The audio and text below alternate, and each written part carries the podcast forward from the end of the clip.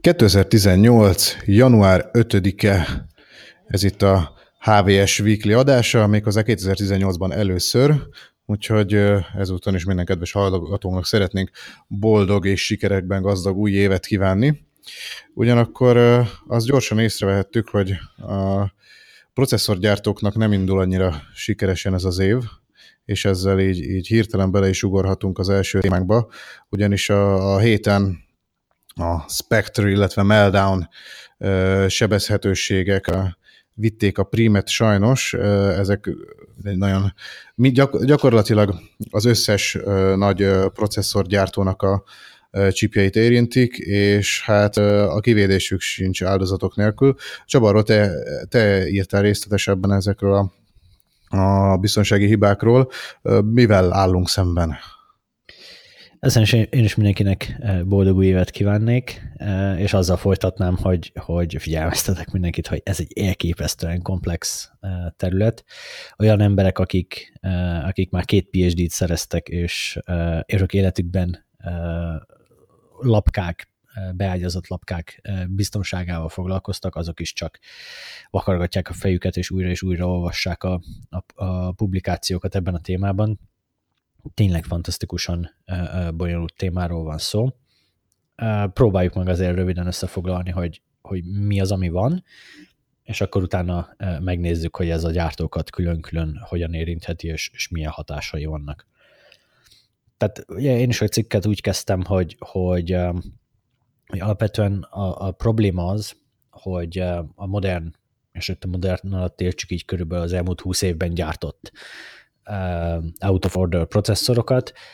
Ezeknek az egyik hatalmas problémája, hogy a, az elképesztően gyors végrehajtó egységeket, azt a kis futószalagot, amiben dolgozik, borzasztó nehéz folyamatosan üzemben tartani, mert ez rendkívül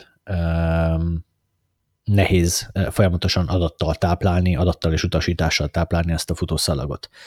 És erre találták ki a gyakorlatilag az elmúlt húsz év a, a CPU gyártásban arról szól, hogy hogyan lehet ezt a problémát megoldani, és nyilván emeltük az órajeleket, meg, meg egyre e, e, gyorsabbak lettek maguk a, a futószalagok is, de az igazi nagy számítástechnikai probléma az, hogy hogyan lehet ezt, ennek a hatékonyságát e, e, minél közelebb hozni az elméletihez. És akkor Ugye itt az igazi probléma az, hogy, hogy maga a rendszermemória az a processzorhoz képest nagyon lassú, mindegy 100 órajátciklusra van szükség ahhoz, hogy ha az első órajátciklusban bekérte a, a CPU a, az adatot a memóriából, akkor kb. 100 ciklust kell várni addig, amíg az megérkezik, és elkezdheti feldolgozni. És akkor nyilván ez alatt a 100 ciklus alatt ölbetett kézzel malmozhat, vagy a meglévő rendelkezésre álló adatokból próbálhat valamit csinálni. Az egyik ilyen példa az, hogy újra, újra rendezi a, a csőben lévő utasításokat, ez az out of order execution, amikor azt csinálja, hogy ha már egy utasítás és az a, a hozzátartozó adat is rendelkezésre áll, és egyébként nem függ az előtte lévő utasításoktól, tehát így is úgy is végre kellene hajtani, akkor ő fusson előre, és hajtsuk végre. Egy másik ilyen, hogy az olyan függőségi helyzetekben, amikor, amikor tudja a processzor, hogy, hogy van egy if utasítás valahol, tehát egy, egy, egy feltételes elágazódás, és meg tudja becsülni, hogy a, annak az if utasításnak melyik ágán fog futni nagy valószínűséggel a program tovább, akkor lefuttatja a, a, az utasításokat, viszont addig nem uh, vonja, tehát nem, nem uh, igazából nem hajtja addig végre, amíg az a, az if utasítás, a feltételes utasítás nem teljesül. Ez ott jó, hogy, hogy például amikor van egy if ciklus, egy for ciklus, ami, ami mondjuk ezerig, vagy tízezerig, vagy egy millióig számol, akkor nem kell mindig megvárni azt, hogy ez teljesüljön, a, a kis branch predictor, a, az elágazás becslő, az így néhány ciklus után már is sejti, hogy, hogy ilyen nagyon kis arányjal fog ez egy másik szálon továbbfutni az esemény, és akkor elkezdi előre végrehajtani ezeket az utasításokat. Mindez csak, csak ahhoz felvezető, hogy, hogy mi az a, a, a probléma, ami, ami most az egész biztonsági problémának a, a gyökerét adja. És mi van, hogyha ez az if utasítás például egy jogosultságot vizsgál meg? Mi van, hogyha ezt, ez azt vizsgálja, hogy, hogy az adott jogosultsággal rendelkező kód beleolvashat-e egy másik memória mezőbe, vagy, vagy hozzáférhet-e valamihez, és hogyha előre feltréneljük az elágazás becslőt arra, hogy hát valószínűleg lesz jogosultsága, akkor simán belefuthatunk abba az eső, a lehetőségbe, hogy megadja a, a, a processzor a jogosultságot, és csak később ellenőrzi azt, hogy ez a, ez a jogosultság fennállt-e, és akkor nyilván mikor észreveszi, hogy nem állt fenn, akkor gyorsan visszaállít minden, minden változást az eredeti helyzetbe, és akkor onnan a helyes ágon futtatja tovább. Viszont, és itt a kutatók gyakorlatilag erre jöttek rá, hogy, hogy ezzel vissza lehet élni, és ezt meg lehet szelidíteni olyan formába, hogy, hogy, hogy igenis érzékeny adatokat nem, nem privilegizált kód tudjon elérni. Ez egy borzasztó egyszerűsítés, ami, amin, amit most végigmentünk, de nagyjából erről van szó, hogy ez a spekulatív végrehajtás, ez gyakorlatilag keresztbe tesz a kódba beépített szigorú korlátozásoknak, mert úgy hajt végre alkalma, úgy hajt végre kódot, hogy nem győződik meg arról, hogy az a korlát, mondjuk amit egy, egy feltételes utasításban írt meg a fejlesztő, az teljesül-e. És akkor ebből adódik egy egész logikai bukfenc, ugye gyakorlatilag mind egy időgépbe kerülünk, hogy, hogy későbbi utasítások hajtódnak végre, és csak később ellenőrizzük, hogy azokat egyáltalán végre szabadott volna elhajtani. És gyakorlatilag a, a 2017 elején, első felében a Google meg a, a Gráci Műszaki Egyetem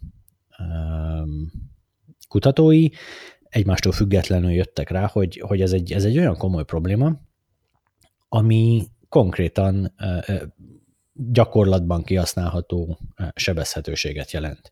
És most ugye az jelent itt a nagy sztorit, hogy a, a, a Google Project Zero kutatói most publikálták a kutatási eredményeiket, és ebben publikáltak három proof of conceptet, gyakorlatilag olyan kódrészletet, ami ma most aktívan kihasználható arra, hogy adatot lopjunk egy számítógépről. Mondok pár példát, hogy ez mire használható fel. Például, és itt most csak hipotetikusakról beszélünk, mert ez a proof of concept, ez még csak bizonyítja, hogy ez lehetséges. Valódi támadásban, ilyen szintű támadásban még nem használta soha senki, de például elképzelhető, és ezt a, a, a Mozilla is visszaigazolta, hogy például egy, Java, egy rendesen megépített JavaScript kód ki tud olvasni adatot a Firefox sokkal magasabb rendű memóriájából. Vagy egy vendégoperációs rendszer egy felhős környezetben, egy többérlős környezetben ki tud olvasni adatot a, a virtualizált környezetben a hypervisor memóriájából, vagy egy szomszédos virtuális, egy ugyanazon a CPU-n futó szomszédos virtuális gép memóriájából. Tegyük fel, hogy az a másik virtuális gép az éppen a, a Coinbase valamelyik tárcáját kezeli, és mondjuk annak a, a, az egyik másik felhasználó kulcsát uh, tárolja a memóriában, és a, a, a szomszédos, valaki által kibérelt virtuális gép abból ki tudja olvasni a kulcsot, hát belegondolhatunk, hogy ez e, nagy frászt kaptak ettől a, a felhős szolgáltatók, e, és gyakorlatilag azonnal elkezdték ezt a, a, a cuccot pecselni, ahogy, ahogy erre kijöttek a megoldások. Az elmúlt néhány hónapban fokozatosan jöttek a, a javítások, e, gyakorlatilag ezen a héten jött a legutolsó kör, amikor gyakorlatilag most már mindenki az Azure-tól, a az Amazonig, Google Cloud Engine-ig a felhőben, illetve most már kliens oldalon is eh, gyakorlatilag mindenki pecselte eh, az a, a, a legproblémásabbat, ami a, a meltdown. És a felhasználóknál ez mit jelent? Mert ugye az egyik, egyik nagy hátulütője ennek az egésznek, ez a teljesítmény visszaesés, tehát hogy ezt bizony a, a patchet ezt, ezt érezhető visszaesés vagy lassulás árán lehet csak eszközölni. Mondjuk ez emiatt kell aggódniuk a usereknek, hogy otthon az inteles gépen mondjuk lassabb lesz, hogyha védettséget akarok a Meltdown Spectre combo ellen? Tehát, ahogy mondtad, két különböző sebezhetőség van, vagy így, legalábbis így érdemes felfogni. Van a Meltdown, ami az Intelnek a processzorait, illetve néhány ARM konstrukciót érint. Ez gyakorlatilag egy, egy hiperaktív, túlságosan erőszakos, spekulatív végrehajtás miatt egy Intel-specifikus dolog. Az AMD sokkal konzervatívabb megközelítést használ, az ő csipjeik is sebezhetőek, az a Spectre sebezhetőség csomag, amiben legalább két különböző módszer van szintén ilyen adatvesztésre. A Meltdown az, amit mindenki most patchelt, és ez egy inter, interspecifikus dolog. Linux környezetben például úgy javították ki, hogy a kernel memóriát a user space-től nagyon-nagyon szigorúan elválasztották. A probléma az, hogy ennek óriási teljesítmény vesztés az eredménye. Az óriási az ilyen 5-30 százalékig, de bizonyos szintetikus benchmarkokban akár 50 százalékos is lehet a teljesítményvesztés. A, a, a, a, ezt az dönti el gyakorlatilag, hogy hány százalékos a veszteség, hogy milyen gyakran intéz rendszerhívásokat az adott kód, hogyha gyakorlatilag semmilyen rendszerhívást nem tartalmaz, akkor gyakorlatilag ugyanúgy fut, mint korábban, hogyha 100%-ig rendszerhívásokból áll, akkor nagyjából fele a lassulás. Ez mondjuk például egy játék esetében az, az közel nulla a, rendszerhívások száma, ott ez gyakorlatilag semmit nem jelent, tehát nem lesz kevesebb az FPS, hogyha videót renderelünk, vagy, vagy ray tracingelünk, vagy hasonló technológiát futtatunk, transzkódolunk, akkor ennek nem lesz érdemben semmilyen hatása. Hogyha viszont egy adott bázis szoftvert futtatunk, vagy, vagy valamit, ami, ami gyakran intéz rendszerhívásokat, akkor ott komoly teljesítményveszteséggel kell számolni. A Spectre az egy, az egy érdekesebb dolog, ezt ugyanis nem lehet kijavítani. Legalábbis nem olyan egyszerűen, mint a, a Meltdown esetében ez a, a kernel és a user space különválasztása. Itt gyakorlatilag a kódbázisát minden fejlesztőnek saját magának kell megvizsgálnia, és szépen lassan kiküszöbölnie belőle azokat a, a, a kódszinten azokat a szituációkat, ahol ez a, a, a, problémás helyzet fennállhat, ami a, a, az adat lopást előidézheti. Ez felhős környezetben kevésbé veszélyes, mint a Meltdown, legalábbis én nagyjából így értettem meg. Ez szoftveresen ez is kezelhető, viszont ez, ez nem, egy, nem egy Windows frissítést fogja megoldani mindörökre, mint a Meltdown-t, hanem, hanem ezt gyakorlatilag a következő hetekben, hónapokban, években az egyes compilerek, fordítók,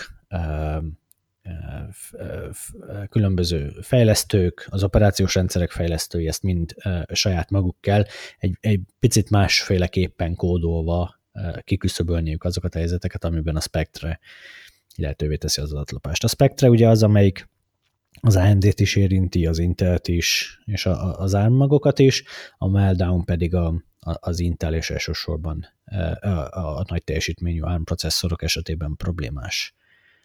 És az egyes felhasználók mondjuk, ha előfizetnek egy, egy felhős környezetben bizonyos processzor teljesítményre, ugye most gyakorlatilag a pénzükért lényegesen kevesebbet, tehát hogyha nyilván feladattól függ, de ugye mondtad, hogy ez a szélsőségesen akár 50%-kal kevesebb teljesítményt kaphatnak. Itt lesz valamiféle, tehetnek valamit, hogy, hogy ez, ez akár úgymond kisebb legyen, vagy, vagy ebbe bele kell törődni? Tehát, hogy esetleg lehet-e itt felelősségre vonni ezeket a gyártókat, vagy, vagy az ő felelősségük-e ez egyáltalán? Mi, mik a kilátások ebben a tekintetben? Hát ezt borzasztó egyszerűen össze lehet foglalni. Mostantól minden Amazonos instance-ben a minden virtuális CPU 5-25-30 százalékkal lassabb. Pont. Ennyi. Tehát ugyanazért a dollár mennyiségért annyival kevesebb számítási teljesítményt kap a, a, az előfizető felhasználó. Ha nem tetszik, akkor vegyen még VCPU-t, ha, ha meg sokalja az árat, akkor válaszol más szolgáltatót. Uh, igazából nincsen ennek, ennek más uh, kimenete, kevesebb lett az egyes uh, processzormagok kinyerhető teljesítménye. Ez nagyválti környezetben például különösen csípős tud lenni, ugye ott, ugyanúgy, ahogy mondjuk az Amazon Instance-eknél, processzor magra megy a, a, a fizetés, a legtöbb uh, adatközponti nagy szoftvert azt már így licencelik, adatbázis kezelőket, operációs rendszereket, és ez azt jelenti, hogy ha mondjuk eddig 10 magra licencelt valaki egy adatbázis kezelőt, és most a teljesítményesés miatt ez nem lesz elegendő a 10 mag, hanem mondjuk kell még két mag, akkor arra bizony sok dollár tízezret kell kifizetni, pont emiatt a, a kis patch miatt, hogy, hogy még két magon fusson akkor ez, a, ez az adatbázis kezelő. Tehát, hogy ennek így, így nagyon valós ö, ö, következményei is lehetnek bizonyos környezetekben. A legkevésbé ez egyébként a, az egységsugarú usert befolyásolja, tehát így böngészés, vagy, vagy wordözés, vagy, vagy, vagy bármi közben, akár játék közben ennek, ennek igen marginális lesz a, a hatása.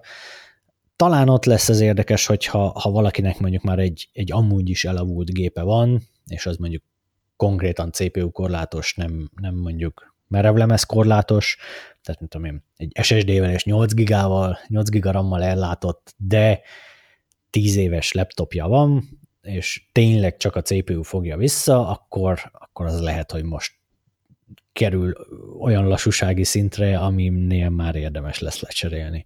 De ezt így azért, azért elég kevés esetben tudom elképzelni, hogy, hogy sem a RAM, sem a, a, a háttértár, sem a, sem, a, sem a Wi-Fi sebesség, semmi nem akadályozza, csak a CPU sebesség, és, és pont ezt teszi be a, a pont ez a 10-15 százalék teszi be az ajtót, hogy na mostantól lesz igazán használhatatlan. De igazából így ezen kívül nem nagyon tudom elképzelni, hogy valakit nagyon durván ez érintsem. És az Intel, illetve hát a többi érintett processzorgyártó, de mondjuk a legnagyobb rész, hogy az Intel érintett ebben. Lesz ez számára valamilyen következménye ennek? Ugye különösen most ugye ez is hír volt, hogy kiderült, hogy ugye a vezérigazgató valami 24 millió dollárnyi részvényt eladotta, hogy így a tudtára jutott ez a, ez a sebezhetőség. Nem tudom, hogy ott a cégen belül lesz ennek valamiféle következménye. Csak annyit tudunk, hogy azután adta el a részvényeit, miután tudott erről a, a biztonsági sebezhetőségről. Ok okozat a kettő között még nem bizonyított. Annyit tudunk, hogy időben e, ezek a, ez a két történés egymás után volt. Lehet, véletlen persze, igen. Nem nagyon spekulálnék erre, ezek eléggé szigorúan szabályozott dolgok, amire így sok-sok évre lehet börtönbe vonulni egy ilyen, egy ilyen húzásért. Gondolom, hogy a jogászokkal azért alaposan átbeszélték, és így tudják igazolni azt, hogy ő ezt jó hiszeműen tette, de botrányosnak botrányos, az, az biztos.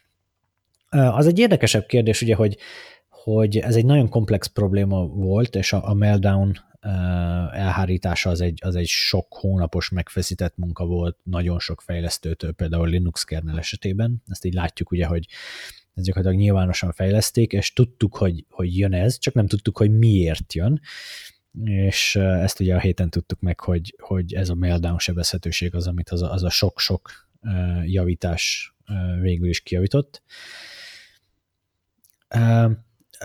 visszatérve azt akartam mondani, hogy, hogy nagyon érdekes a helyzet, hogy, hogy rengeteg cég egy fél éve, vagy még több is tudja, hogy ez a, a sebezhetőség létezik, és ennek tudatában azt sem árulta el, hogy, hogy ez létezik. Oké, okay, nyilván még nem volt sebezhetőségre javítás, addig mondjuk ne árulja el, hogy pontosan mi az, de egy valamilyen figyelmeztetést talán ki lehetett volna hónapokkal ezelőtt adni, mondjuk az Intel részéről, hogy igen, itt vannak ezek a vadonatúj uh, Xeon Scalable uh, processzoraink, űrtechnika csodálatos, itt van, eladjuk most nektek ennyiért, ez így nagyjából a mért teljesítménye, de, és szerintem itt, itt helye lett volna egy disclaimernek, hogy, hogy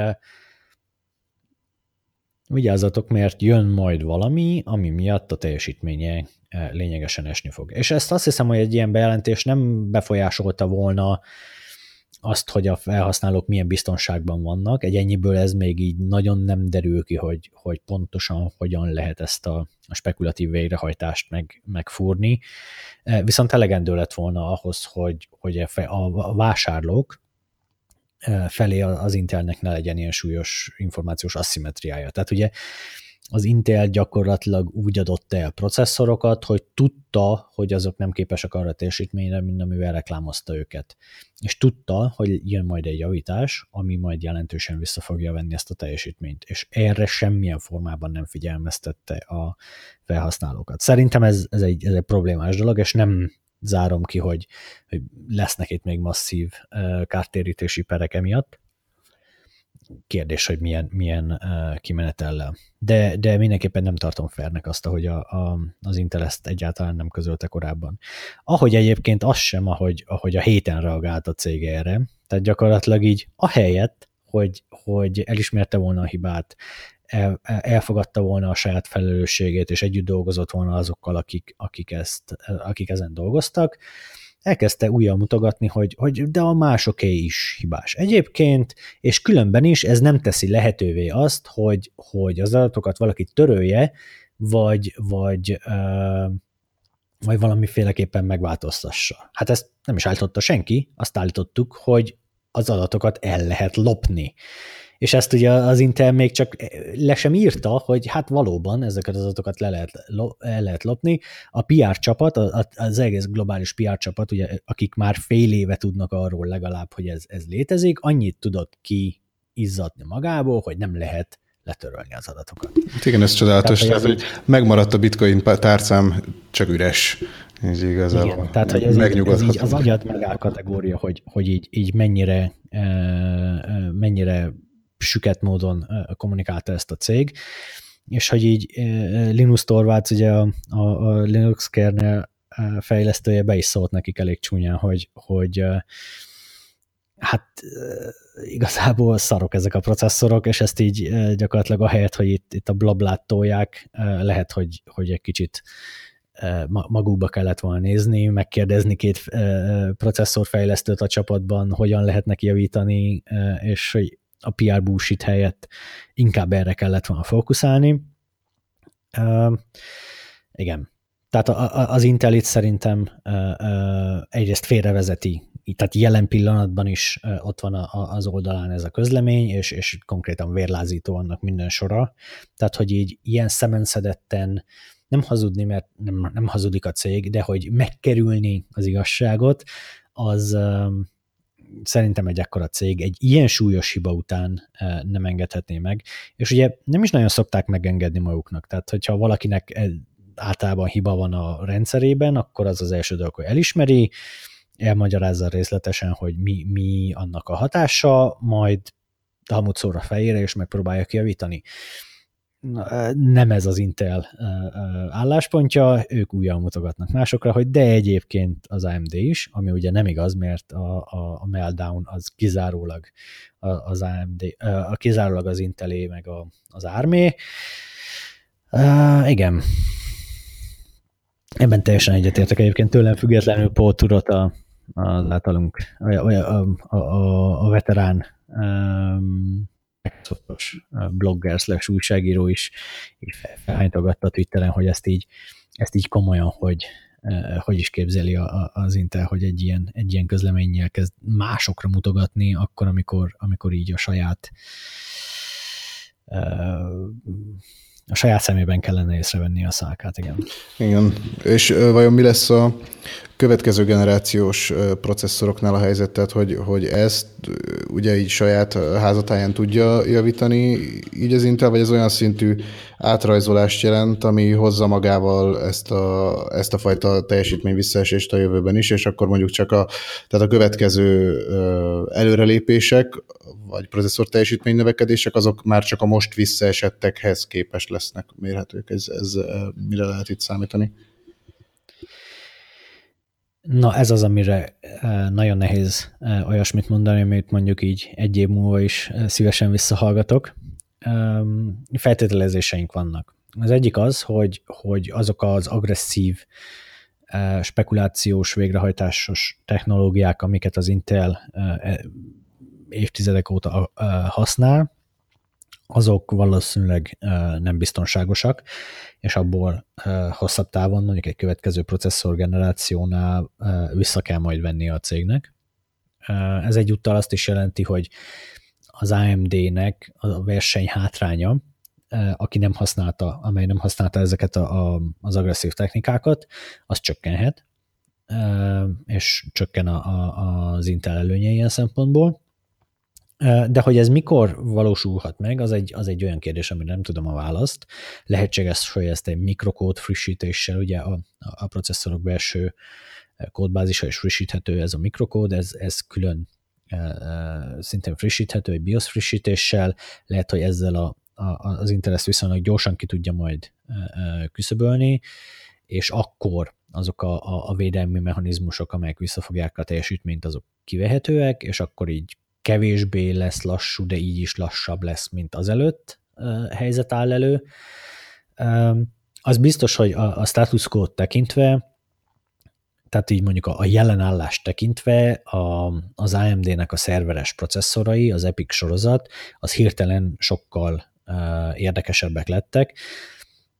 Nincsenek ezek akkora lemaradásban a, a, az Intelhez képest, hogy ha az Inteltől elveszünk adott esetben egy 20-30 százalékot, akkor ezek hirtelen ne legyenek piacvezetők teljesítményben, vagy, vagy ö, gyakorlatilag bármilyen mutatóban igazából, akár egyszálú végrehajtás, akár fogyasztás per teljesítmény, akármilyen releváns mutatót veszünk elő, ami hirtelen azt jelenti, hogy, hogy a, az adatközponti környezetben, ahol jelenleg egy, gyakorlatilag egyeduralkodó még mindig az Intel, tehát ilyen 90 plusz százalékos részesedése van, ott hirtelen mondjuk a nagy adatközponti, mondjuk nyilvános felhős üzemeltetők, Google, Microsoft, Amazon ne kezdjen hirtelen azon gondolkodni, hogy, hogy a következő set processzort, vagy a következő set szervert, azt most akkor ne Intel alapon vegyük, mert az lassabb, hanem vegyük AMD alapokon, és, és kapunk nem tudom, 5-10-15 százalékkal magasabb teljesítményt.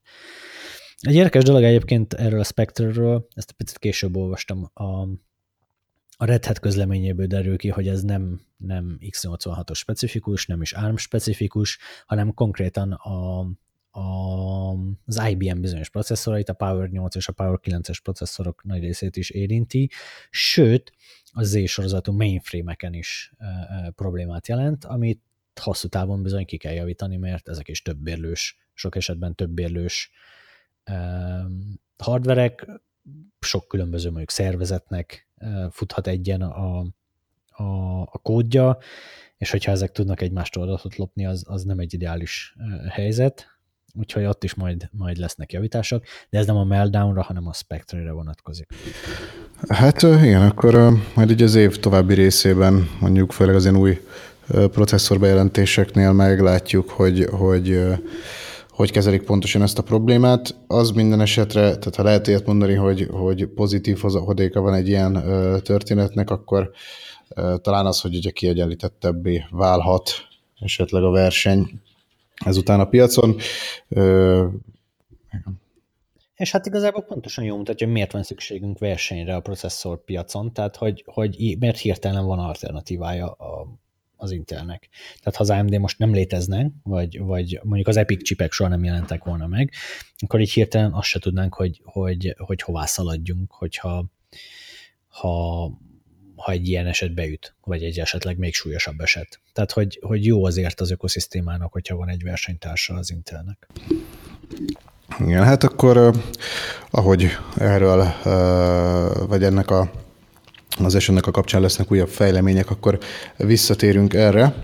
A másik, de az már inkább egy szokásosabb évelei történetünk, a CES, ugye ez, ha jól emlékszem, 8-án vagy 9-én kezdődik hivatalosan a Consumer Electronics Show, rengeteg új notebookkal, telefonnal, robottal, kütyüvel, mindennel, ami szemszájnak ingere, de természetesen azért ezt általában a gyártók nem nagyon szeretik megvárni, nem bírnak a fenekükön ülni odáig, úgyhogy már előtte elkezdenek szivárogni a, az új termékek. Ilyen például ugye az egyik hát félig meddig bevallottan kedvenc notebook sorozatunk, ugye a, a Lenovo-nak a ThinkPad-jei.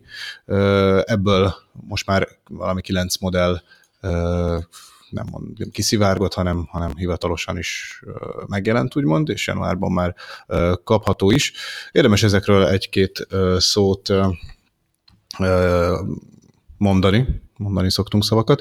Szóval egy-két szót mondani ezekről érdemes, hiszen nem csak, hogy mi is használjuk őket, de az talán a, a legprominensebb vállalati notebookokról van szó, és és lettek jelentős változtatások idén a szériában, vagyis hát mindenki döntse el maga, hogy...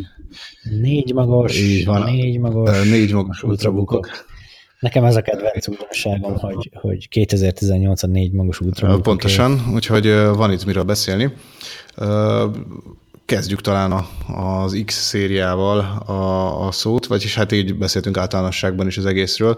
Ugye ami kicsit fájdalmas lehet, ugye elején húzzuk ki a fogat, vagy legyünk, legyünk túl ezeken, hogy az X sorozatnál megszabadult a Power Bridge-től a Lenovo, ugye ezt tudjuk, hogy, hogy ez a egy beépített akku plusz egy cserélhető akku kombinációja, amit az elmúlt években itt alkalmazott, illetve még azért a nagyobb gépeknél továbbra is alkalmaz a cég, így menet közben cserélhető lesz az a akkumulátor, és, és hát ugye ennek megvan, megvan ez az előnye, illetve a, a teljesítmény is, is jobb lehet, ugye az egyik akut tudja kiméletesebben használni a gép, illetve hasonlók, tehát megvannak ennek az előnyei. Most viszont eltűnnek ennek az előnyei, ugyanis eltűnik ez a technológia az X szériából, és helyette csak beépített akkumulátor marad, ami szerintem még ugye annál is rosszabb a választás, mint hogyha csak cserélhető akku lenne, hiszen így nem tudjuk azt megtenni, hogy,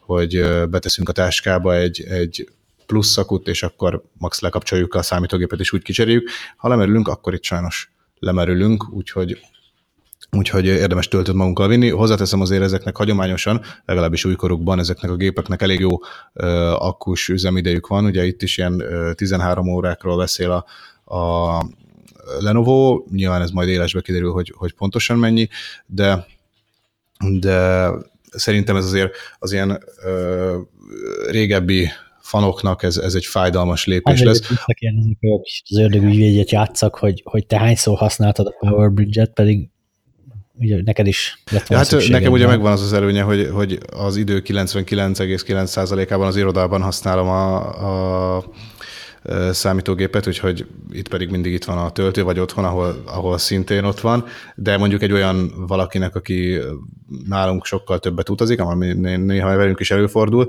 de akkor azért jellemzően akár egy ilyen 4-5 órás üzemidővel is teljesen jól kibekkelhető az, amit töltő nélkül kell töltenünk, töltő nélkül kell töltenünk, mindegy. Tehát Viszont ha valakinek hosszú repülőútjai vannak, vagy hasonlót, már azért ez egy fájdalmasabb történet lehet.